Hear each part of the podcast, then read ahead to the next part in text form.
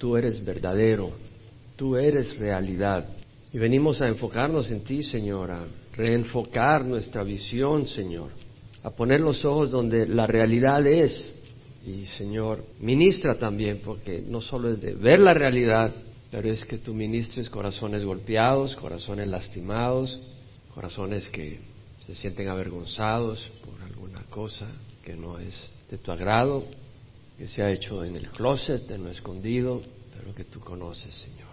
Y te rogamos, Padre, que tú restaures y sanes, y que tú bendigas, Señor, hoy, y te glorifiques y nos ministres en nombre de Jesús. Amén. Hemos estado estudiando el capítulo 4 de la carta de Pablo a los santos en Éfeso y eh, nos hemos quedado en el versículo 11, es el cuarto domingo que cubrimos este capítulo. Hemos visto, y vuelvo a hacer un pequeño resumen, que Pablo en los primeros tres capítulos habla de las riquezas que tenemos en Cristo Jesús. Tenemos todo lo necesario para vivir una vida en victoria en Cristo Jesús, todo lo necesario. Y tenemos una esperanza viva. Cristo viene. Estaba leyendo ayer un artículo de Billy Graham, tiene 97 años, y está por sacar su 33 libro el libro tiene que ver con el cielo y con el infierno. Y la persona que le está ayudando a poner todo, porque ya tiene 97 años, o sea que él prácticamente guía, pero alguien está haciendo lo que él está diciendo. Le dice, pero llevas 80 años de predicar el Evangelio, tienes 80 años de predicar el Evangelio. Y le dice, ¿y por qué quieres hacer un libro de cielo y el infierno? Y dice, porque la gente no se da cuenta, le dice. No se da cuenta que hay un cielo y que hay un infierno. Estaba viendo que Greg Laurie decía que por cada persona que cree que se va a ir al infierno, hay 125 que creen que se van a ir al cielo. Y dice Greg Laurie, están equivocados. Pues Jesús dijo que el camino de salvación es angosto y el de perdición es ancho. Así que la mayoría tiene el concepto equivocado. Es una minoría la que va a ir al cielo. Es una mayoría la que va a ir al infierno. Pablo nos habla que tenemos todo lo necesario y tenemos una esperanza viva en Cristo, que es que Él viene por nosotros y que es mejor partir y estar con Él que estar acá realmente. Pablo luego menciona en el capítulo 4 al 6 la conducta que debemos de tener los cristianos en base a eso. Y al final habla de la armadura que tenemos que ponernos porque hay una batalla espiritual. No hay duda que hay una batalla espiritual. Es sobrenatural contra nosotros. Y vimos como Pablo en el capítulo 4, su preámbulo, dice, yo pues, prisionero del Señor, os ruego que viváis de una manera digna de la vocación con la que habéis sido llamados. O sea, os ruego que en base a todo esto ustedes vivan dignamente, vivamos rectamente, dice Pablo. Somos hijos de Dios, caminamos como hijos de Dios. Somos hijos de la luz, caminemos en la luz. Y luego dice, ¿cómo? Con toda humildad y mansedumbre, con paciencia soportándonos unos a otros. Lo vuelvo a repetir porque es tan básico y necesario. Debemos de soportarnos unos a otros en amor, pero es necesario. No es fácil. Tenemos imperfecciones. A veces irritamos a las personas cuando no queremos y a veces queremos irritar a las personas, que es lo peor. Con paciencia, en amor, esforzándoos por preservar la unidad del Espíritu en el vínculo de la paz. Tenemos que hacer un esfuerzo. Y hoy que estaba pensando un poco en eso, dije, uy, me puedo tirar todo un día pensando sobre eso. Porque el fruto del Espíritu es paz. Pero dice, hay que esforzarse para mantener esa paz. Quiere decir de que realmente se requiere parte de nosotros de poner a muerte esa naturaleza que quiere golpear, que quiere causar división en vez de unidad. Pablo dice, esforcémonos por preservar no cualquier unidad, porque hay un movimiento ecuménico que en los últimos días va a prosperar, de la unidad de todo mundo, pero esa no es la unidad que habla Pablo, sino la unidad del Espíritu, aquella que es de acuerdo a la palabra de Dios, en un vínculo de paz. Y esto es importante porque, bienaventurados los que procuran la paz, porque serán llamados hijos de Dios. Nosotros, acá, en Calvary Chapel Emanuel, tenemos que entender que si tenemos un corazón divisivo, tenemos que examinar si realmente somos hijos de Dios. ¿Sí me explico? ¿Por qué? Porque Dios nos llama a procurar la paz, no a procurar la división. Dios nos llama a soportarnos unos a otros, a tolerarnos unos a otros, a amarnos unos a otros, tal como estamos. Bueno, debemos de aceptar a nuestros hermanos, no sus maldades, no sus pecados, no sus imperfecciones, pero aceptarlos a ellos y por amor cerrar los ojos a sus irritabilidades. Luego leemos que dice Pablo que hay un solo cuerpo. Esto es importante. Somos parte de un solo cuerpo. Quiere decir que no somos individuales. Dios nos ama personalmente, no somos un número, pero somos un cuerpo. Quiere decir que tú no puedes vivir solo pensando en ti.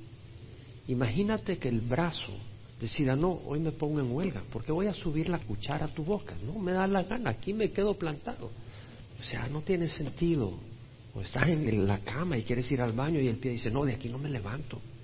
O sea, no tiene sentido. Es decir, somos parte de un cuerpo y debemos de funcionar en perspectiva del cuerpo. Eso es lo que debemos que entender. Y hay un solo espíritu. En la iglesia verdadera es el Espíritu Santo el que debe guiarnos, no un espíritu divisivo, no un espíritu satánico, no el vino, el alcohol, no os embriaguez con el alcohol, sino sed llenos del Espíritu.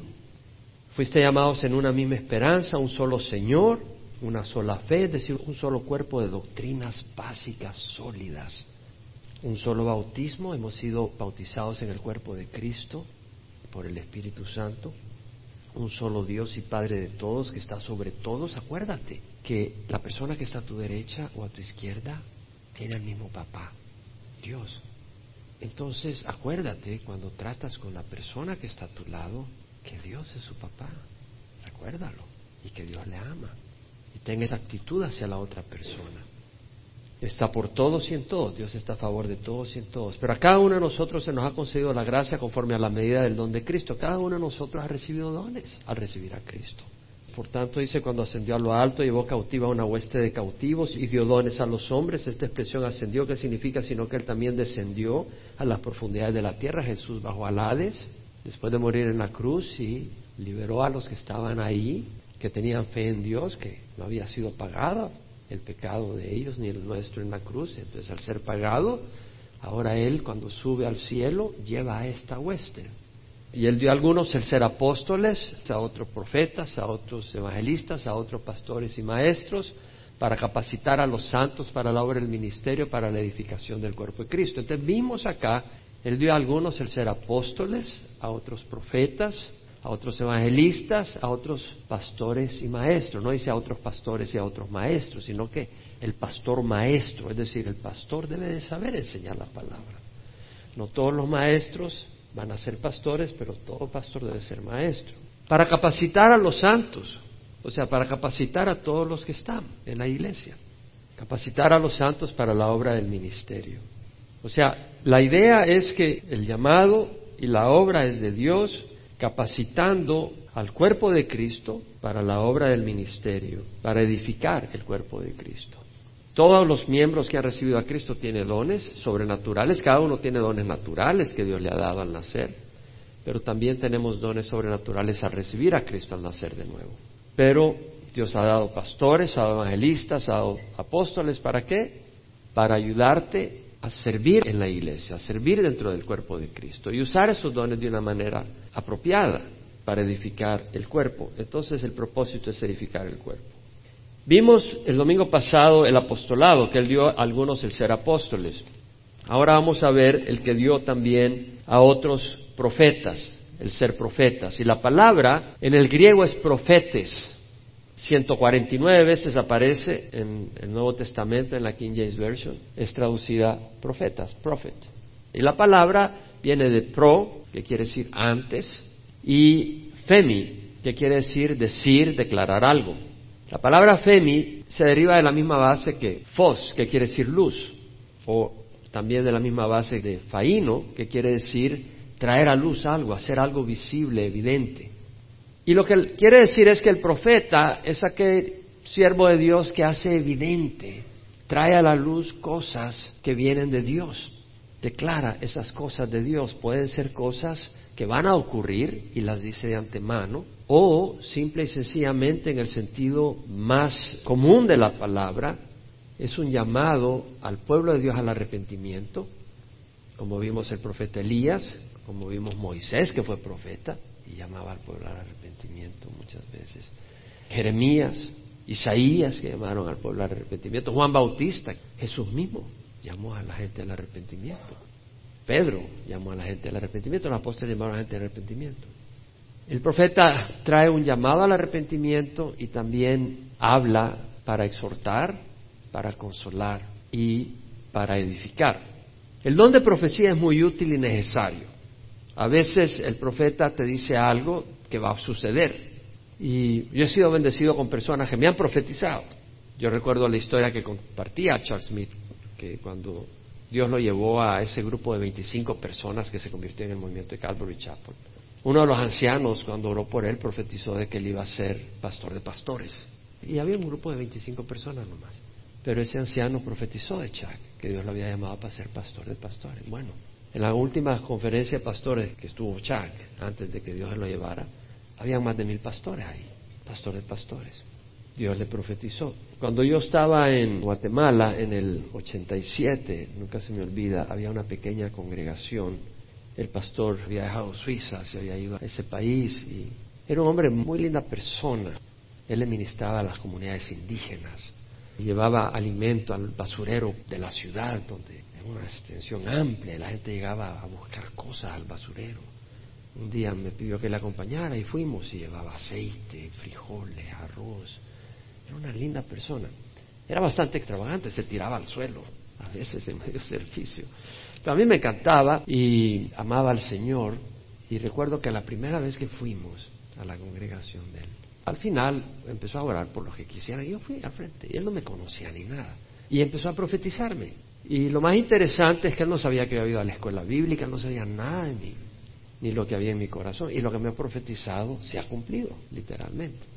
En ese momento yo no podía saber que se iba a cumplir, pero en otra ocasión sí me hizo una profecía que pude ver que se cumplió instantáneamente cuando nos regresamos de Guatemala, después de estar como cuatro meses ahí.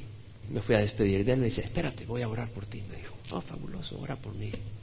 Y cuando empezó a orar, él no sabía, porque yo no se lo había dicho, pero estaba preocupado porque en mi carrito, con placas americanas, traía arriba valijas con ropa y de todo, iba a pasar por todo México. Y dije, uy, no, los federales me van a comer, dije yo. Y él sin saber que yo tenía esa preocupación, me dice, Dios dice que no te preocupes. Vas acompañado por ángeles y vas a llegar hasta Estados Unidos sin ningún problema. Pero él lo profetizó, él no lo estaba diciendo como una buena recomendación. Recuerdo que lo dijo con una gran autoridad. Y yo dije, wow.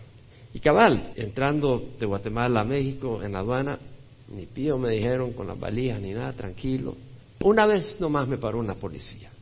Y cuando me paró dije, ay, Dios mío, dije yo, aquí sí me agarraron, porque era una zona muy desolada. Y me paró y me dice, ¿para dónde va?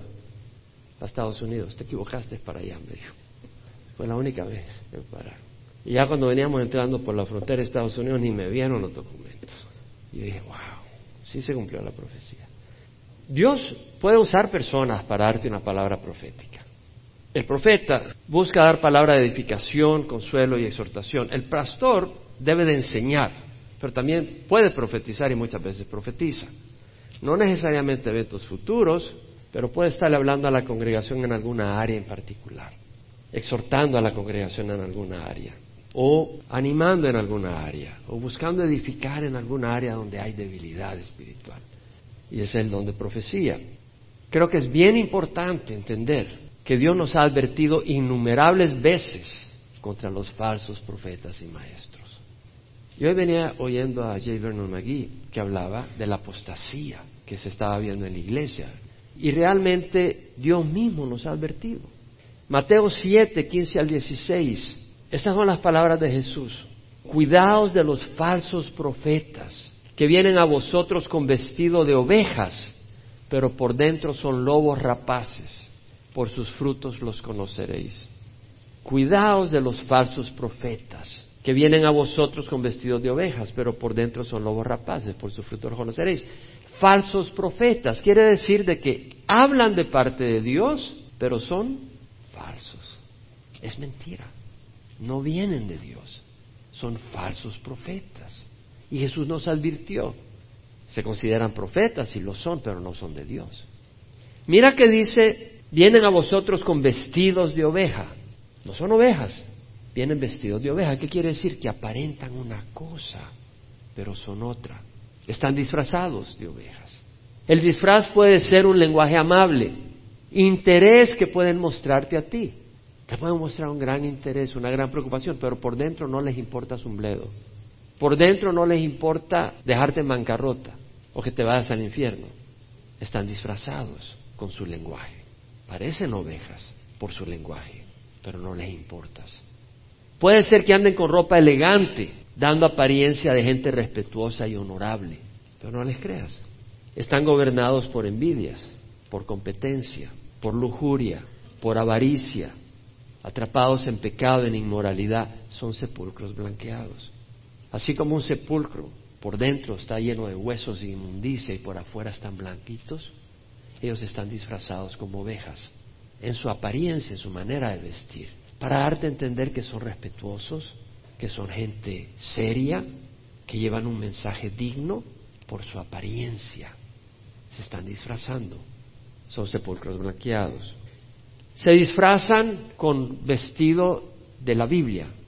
Te usan escritura un poco, parecen bíblicos, han usado la Biblia en su disfraz, pero la usan como trampolín para luego enseñar cosas distintas que logran sus metas y sus propósitos. Probablemente tener poderío, tener gente que les siga, ser exitosos. Dice la Biblia, Jesús mismo, que son lobos rapaces. No alimentan el rebaño, se alimentan del rebaño. Eso es lo que hace un lobo. El lobo no alimenta a las ovejas, que yo sepa. El lobo se alimenta de las ovejas. Por sus frutos los conoceréis. Jesús dijo, todo árbol bueno da fruto bueno. El árbol malo da fruto malo. El árbol bueno no puede dar fruto malo, ni el árbol malo puede dar fruto bueno. Por sus frutos los conoceréis. Fruto del Espíritu, amor, gozo, paz, paciencia, benignidad, bondad, fidelidad, mansedumbre, dominio propio. Contra tales cosas no hay ley, porque los que son de Cristo han crucificado sus pasiones y deseos. ¿Cuáles son los frutos? Cuando no han crucificado sus pasiones y sus deseos, cuando no han crucificado la carne, ten cuidado, es un falso profeta. Pablo advirtió a los lobos rapaces que iban a venir. Vea Hechos, capítulo 20. Cuando Pablo va camino a Jerusalén en el tercer viaje misionero, en el año 57, pasa a Miletos y se reúne con los ancianos de la iglesia en Éfeso. Y en el versículo 18 dice, cuando vinieron a él les dijo, vosotros bien sabéis cómo he sido con vosotros todo el tiempo, desde el primer día que estuve en Asia, sirviendo al Señor con toda humildad. Pablo fue un apóstol con el don de profético. Profetizó escritura, declaró palabra de Dios, era profeta. El apóstol era profeta, era evangelista y era pastor y maestro. Y había visto a Cristo resucitado, era testigo del Cristo resucitado. Pablo vemos que sirvió al Señor con humildad y con lágrimas y con pruebas que vinieron sobre mí, dice, por causa de las intrigas de los judíos. No rehuí declarar a vosotros nada que fuera útil y de enseñaros públicamente y de casa en casa. El profeta enseña, testificando solemnemente tanto a judíos como griegos del arrepentimiento. ¿De qué está predicando un profeta? Del arrepentimiento. El profeta llama al arrepentimiento. Es el ministerio principal de un profeta, llamar al arrepentimiento para con Dios y de la fe en nuestro Señor Jesucristo, no en la organización, no en un líder, pero en Jesús. En el versículo 26 dice, os doy testimonio en este día que soy inocente de la sangre de todos. Él entendía que él no podía dejar que la gente se fuera sin el mensaje de salvación era su responsabilidad. Soy inocente de la sangre de todos, dice. Pues no rehuí declarar a vosotros todo el propósito de Dios. Tened cuidado de vosotros. Le está hablando a los líderes. Le dice, tened cuidado de vosotros y de la grey, el rebaño, en medio del cual el Espíritu Santo se ha hecho obispos, supervisores, para pastorear la iglesia de Dios, la cual él compró con su propia sangre. Sé que después de mi partida vendrán lobos feroces entre vosotros que no perdonarán el rebaño. ¿De dónde iban a salir esos lobos? De la misma iglesia. ¿A qué iglesia le está hablando Pablo? ¿A los ancianos de qué iglesia? De Éfeso. Eran los ancianos de Éfeso, donde estamos leyendo la carta de Efesios 4. Le estaba hablando a los ancianos de Éfeso que de ellos mismos, donde Pablo estuvo enseñando tres años, se iban a levantar falsos profetas que no perdonarán el rebaño, van a destruir el rebaño. Y que dentro de vosotros mismos se levantarán algunos hablando cosas perversas para arrastrar a los discípulos tras ellos. van a buscar un seguimiento, van a dividir las iglesias. ¿Ha oído hablar de iglesias que han sido divididas? Dentro del mismo Calvary Chapel hay grupos. Recuerdo, no voy a mencionar el nombre, un pastor muy bella persona que le tengo mucho cariño, que tiene un lindo ministerio, y su líder de repente, un día, se fue con la mitad de la iglesia a una cuadra de ahí, a empezar otra iglesia. ¿Y qué le dijo? Dios me ha llevado a llevarme este grupo y empezar una iglesia a una cuadra de aquí. Y se fue a la mitad del rebaño. Fracasó esa iglesia y muchos del rebaño regresaron. Gracias a Dios. Por tanto, estad alerta, le dice Pablo. ¿Tú crees que si Pablo le dice a la iglesia, a los líderes de la iglesia en Éfeso que estén alerta, nosotros no debemos de estar alertas? ¿Que acaso yo soy superior a Pablo? No, mi hermano. Y si Pablo sintió la necesidad de decirle a la iglesia, a los líderes, estén alertas, ¿no crees que yo debo decirle esto a ustedes? Se va a levantar gente enseñando locuras, hermano. Hace poco tiempo escuché a alguien de una iglesia sólida, un pastor reconocido, diciendo que el arrepentimiento no era parte del Evangelio. No ponga la fe en los hombres. Mira lo que dice, estad alerta recordando que por tres años de noche y de día no se cede a amonestar a cada uno con lágrimas. Pablo no los entretuvo, no fue lo que buscó, no buscó popularidad, pasaba llorando, diciéndoles, hey, no se dejen embaucar, no se dejen impresionar, busquen al Señor, estudien la palabra, lean la palabra cada día, eso se lo digo a ustedes. Ellos no tenían la Biblia. Nosotros tenemos la Biblia. Equípense. Ahora eso encomiendo a Dios, dice Pablo. No a la organización, no al Papa, no a Chuck Smith, no a Greg Glory. Os encomiendo a Dios y a la palabra de su gracia, que es poderosa para edificaros y daros la herencia entre todos los santificados. A Dios y a su palabra. Pablo y los profetas verdaderos predicaron el arrepentimiento. Profetas de muchas mega iglesias hoy en día no predican la sangre de Jesús para no ofender. Iglesias protestantes del himnario quitaron los himnos que hablaban de la sangre de Jesús, porque es ofensivo para la congregación. Muchas iglesias, mega iglesias, no te hablan que el camino de salvación es angosto, porque no quieren asustarte y no te hablan del arrepentimiento para no ofenderte. Ve a Juan 8, versículo 1.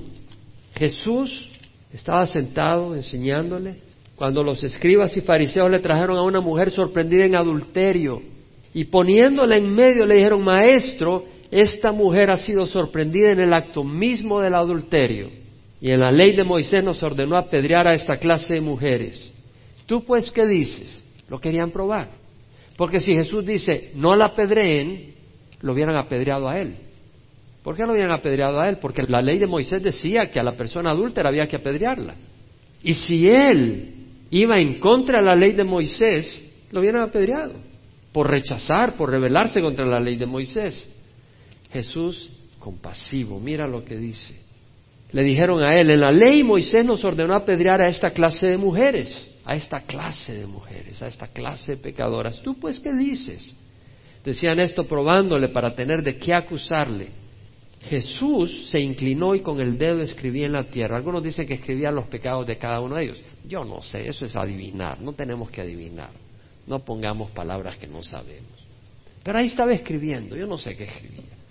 Insistían en preguntarle, y me imagino que Jesús estaba ahí oyendo a esta gente con su hipocresía, primero que él conocía el corazón del hombre y lo corrupto que somos, y viendo a esta gente que quería sangre, quería sangre, la de esa mujer o la de él, una de las dos, o la sangre de esa mujer o la sangre de él, y la que querían era la de él. Jesús se enderezó y les dijo, el que de vosotros esté sin pecado, sea el primero en tirarle una piedra. Jesús tenía compasión, no vino a condenar, vino a salvar.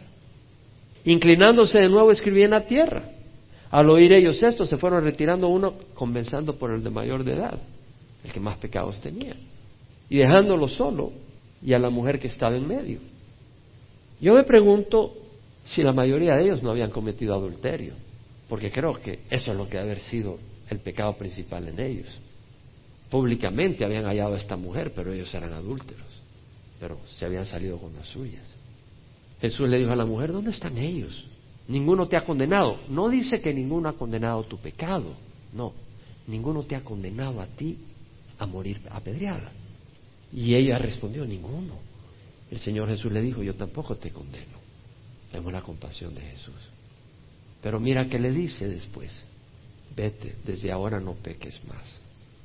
Vemos la corrección clave. Capítulo 5. Jesús sana al paralítico que está ahí en la piscina de Bethesda y lo sana. Y luego se escapa, o sea, Jesús se desliza, se escapa ahí para que nadie lo reconozca.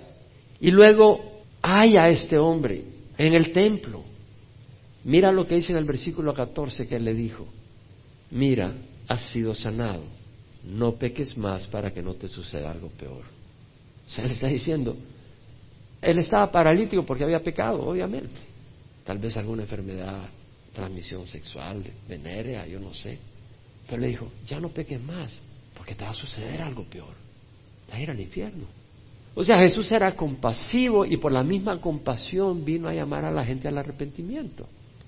Me llama la atención, ayer estuve leyendo varios artículos sobre, han oído hablar de Kim Davis, esta mujer de Kentucky, que rehusó firmar las licencias, los certificados de matrimonio entre homosexuales y lesbianas. Porque al firmarla ella está firmando con su autoridad que los declara marido y mujer. Bueno, no marido y mujer, marido y marido. Y mujer y mujer, no puede ser marido y mujer. Está afirmando que los está casando. Y realmente ella dice, ¿cómo puedo hacer eso si eso va contra Dios? ¿Cómo puedo yo autorizar el pecado? O sea, si ellos quieren pecar, o sea, yo tengo compasión de ellos, pero no puedo ser yo partícipe de su maldad. Yo no voy a afirmar eso. Bueno, resulta que de alguna manera se coló para saludar al Papa. Y ella dice que el Papa le dijo, mantente fuerte. Y entonces ella, muy feliz, dijo de que se sentía muy fortalecida porque el Papa había validado su posición. El Vaticano desmintió eso. Y me impresionó.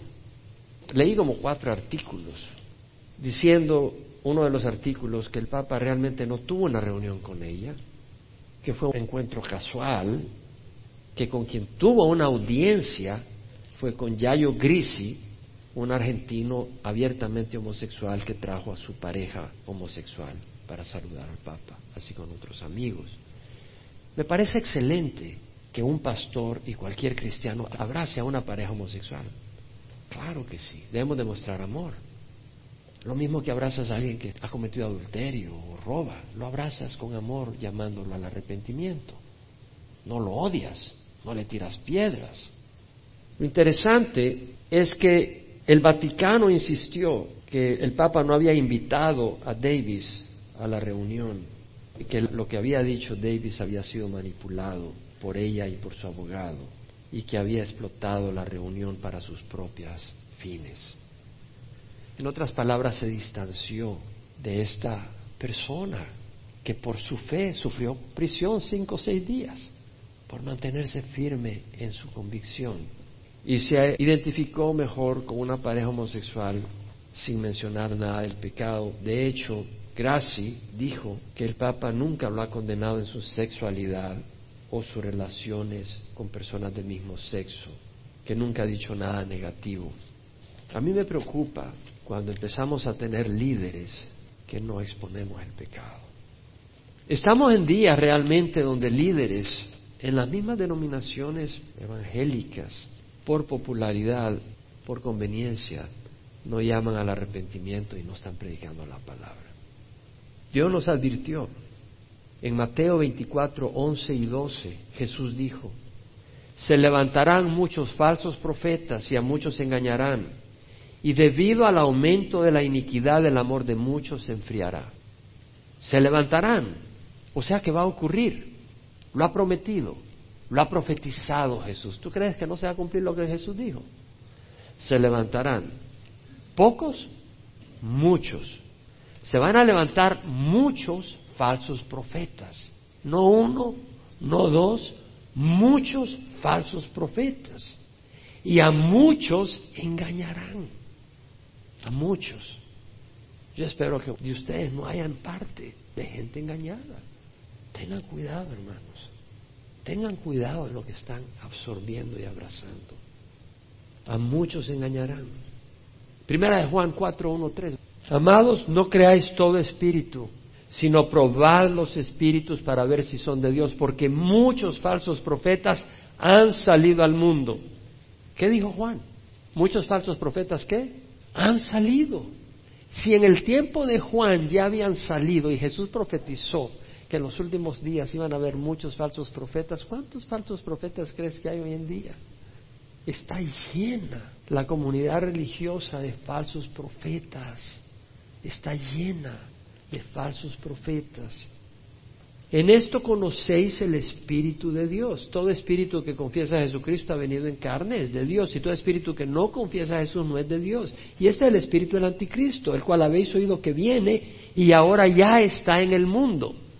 ¿Qué espíritu estaba ya en el mundo en los tiempos de Juan? El espíritu del anticristo. ¿Qué dice Juan? ¿Qué debemos de hacer antes de creer lo que ponemos enfrente en la televisión? ¿Qué dice? probar los espíritus. ¿Con qué vas a probar los espíritus? Ok, pero si tú solo lees un versículo de vez en cuando y vienes a la iglesia solo el domingo, ¿tienes suficiente conocimiento de la escritura para realmente protegerte? No, hermanos. Lee la Biblia, estudiala, medítala, conócela.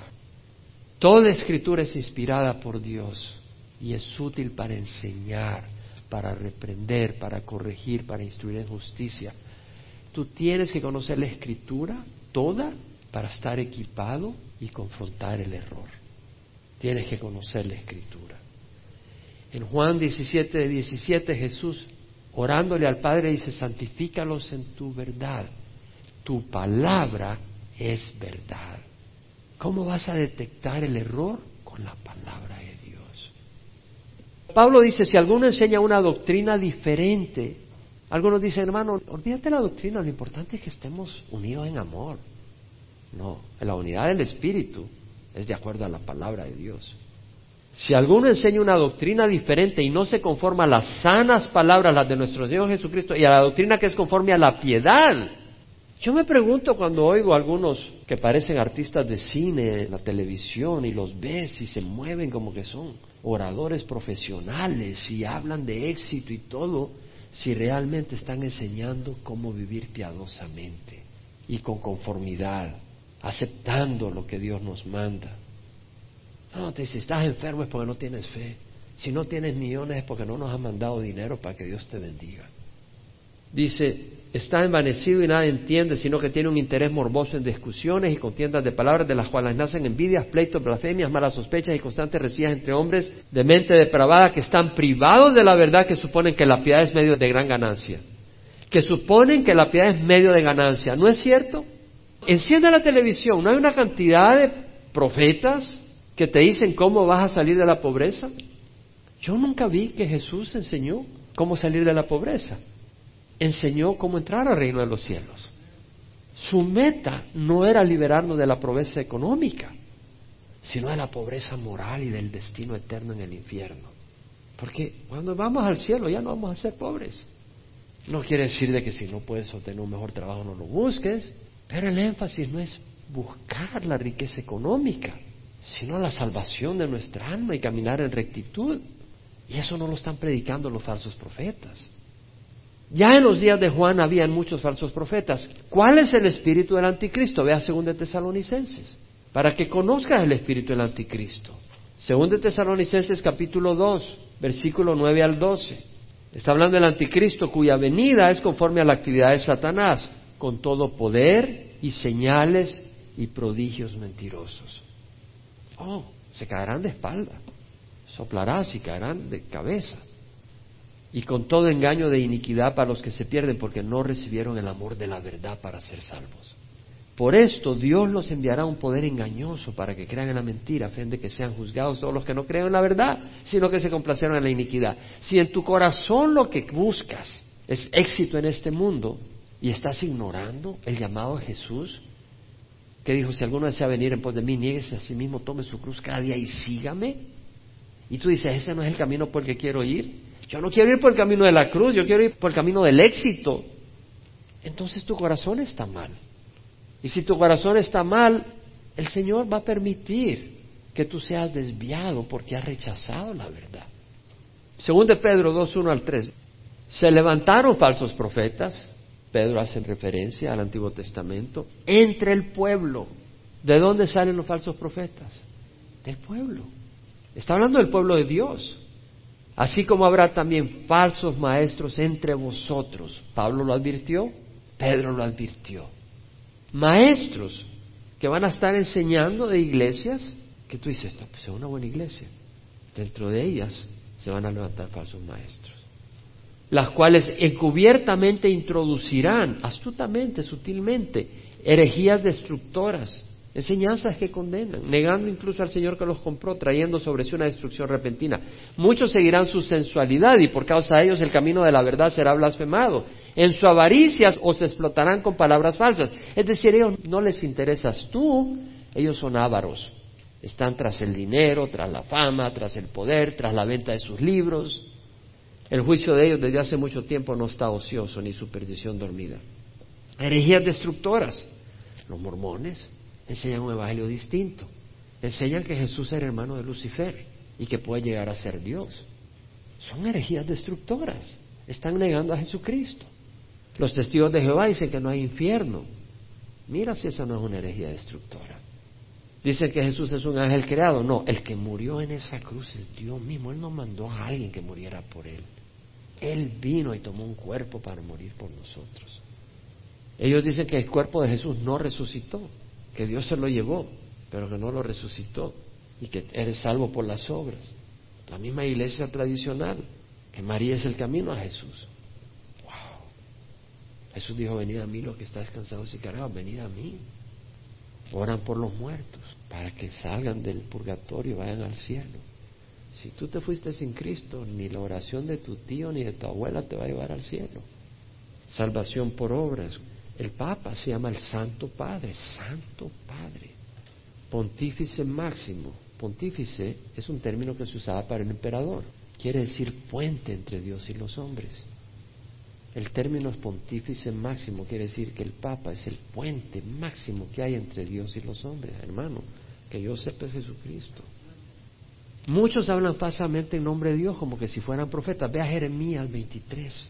Así dice Jehová de los ejércitos, no escuchéis las palabras de los profetas que os profetizan. No las escuchéis. Ellos os conducen hacia lo vano, os cuentan la visión de su propia fantasía. Oh, tuve esta visión que si me mandas mil dólares vamos a construir un templo y Jesús va a venir a este templo. No de la boca del Señor. Dicen de continuo a los que me desprecian, el Señor ha dicho tendréis paz. ¿Quién desprecia al Señor? Oh, yo no lo desprecio, sí, pero estás despreciando su palabra. Cuando tú desprecias la palabra del Señor, estás despreciando al Señor.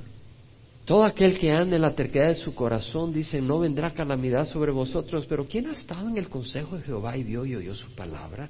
¿Quién ha prestado atención a su palabra y la ha escuchado? Está hablando de estos profetas, ellos no están escuchando al Señor. Versículo 21, yo no envié a esos profetas, pero ellos corrieron. No les hablé, mas ellos profetizaron. Versículo 22, pero si ellos hubieran estado en mi consejo, habrían hecho oír mis palabras a mi pueblo y les habrían hecho volver de su mal camino y de la maldad de sus obras. ¿Cuál es el fruto del verdadero profeta? Llama al pueblo al arrepentimiento con la palabra de Dios, que se vuelvan de su mal camino y de la maldad de sus obras. Es el profeta, no que te está tratando de impresionar con que tuve este sueño, esta visión.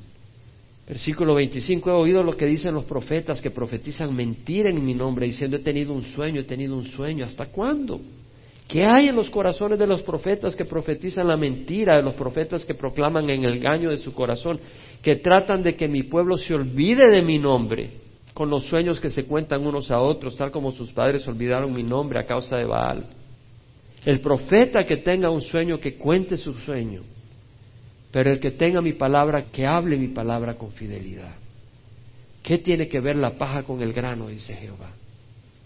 ¿No es mi palabra como fuego que declara Jehová y como martillo que despedaza la roca? La palabra de Dios es un fuego que destruye la paja que te impide ver.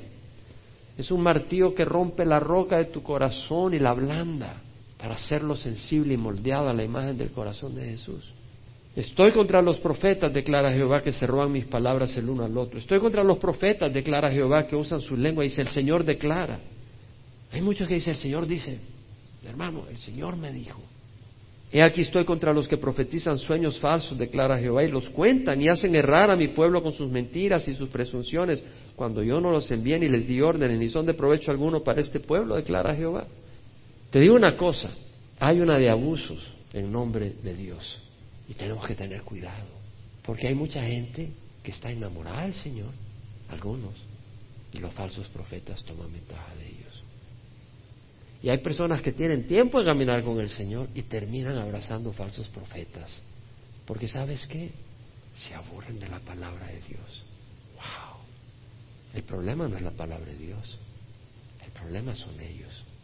¿No dejaron algunos a Jesucristo? Lee Juan 6. Llegó un momento donde ya no aguantaron la palabra de Jesús. Dijeron, no, sus dichos son muy fuertes. Y lo abandonaron. Y Jesús se volvió a los suyos, a los doce, le dijo, ¿y ustedes también se van a ir? Pedro le dijo, ¿a quién iremos? Tú tienes palabra de vida. Te voy a decir nomás, de nuevo, sea astuto. Muchos desplegan gran sensualidad en la televisión, parecen estrellas de cine. Y aún pueden ir a sus templos. La avaricia promueve ellos. Miman la naturaleza pecadora. Éxito, riquezas materiales, pura salud, pura vida todo el tiempo. Di la palabra y tendrás lo que tienes. Ten cuidado de abrazar falsos profetas. No quiere decir que no hay profecía verdadera. De hecho, el mensaje que te estoy dando es profético. No son las enseñanzas, es profético. Hay profecía verdadera y hay palabra de predicción verdadera. Existe el don de profecía, pero seamos astutos. Y si es de Dios, como dijo Chuck, va a ocurrir. Pero pon tu corazón en la palabra de Dios, que esa no te va a fallar nunca. Alguien te puede profetizar algo y estar equivocado. Abraza la palabra de Dios, búscala. Hay una apostasía tremenda en la iglesia. Padre, tú nos has advertido, pero lo más importante, Señor, es que tú nos adviertes porque estos falsos profetas nos roban la verdad, nos alejan de ti porque tú eres luz y verdad, y tú nos adviertes para no seguir a estos hombres, pero seguirte a ti, para no ser destruidos, para no ser devorados por lobos feroces.